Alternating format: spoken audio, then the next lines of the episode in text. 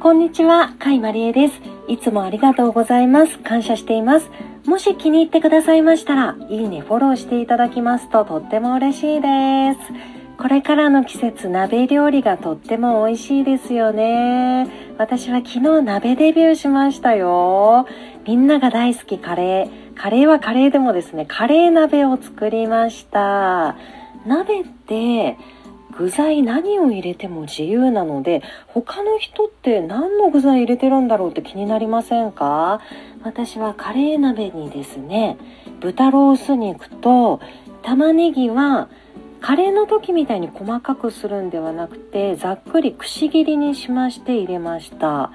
人参とじゃがいもは短冊切りですね。じゃがいもはメークインと男爵2種類を入れました。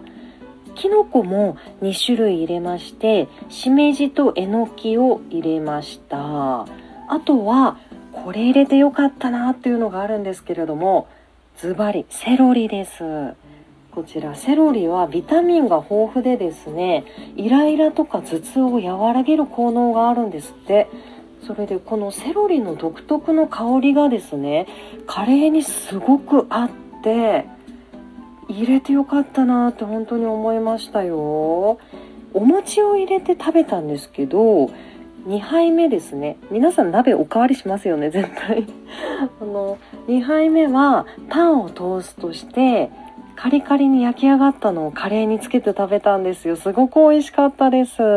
締めはご飯を入れてですねリゾット風にしてこちら少しだけ味見して今ストックしてます。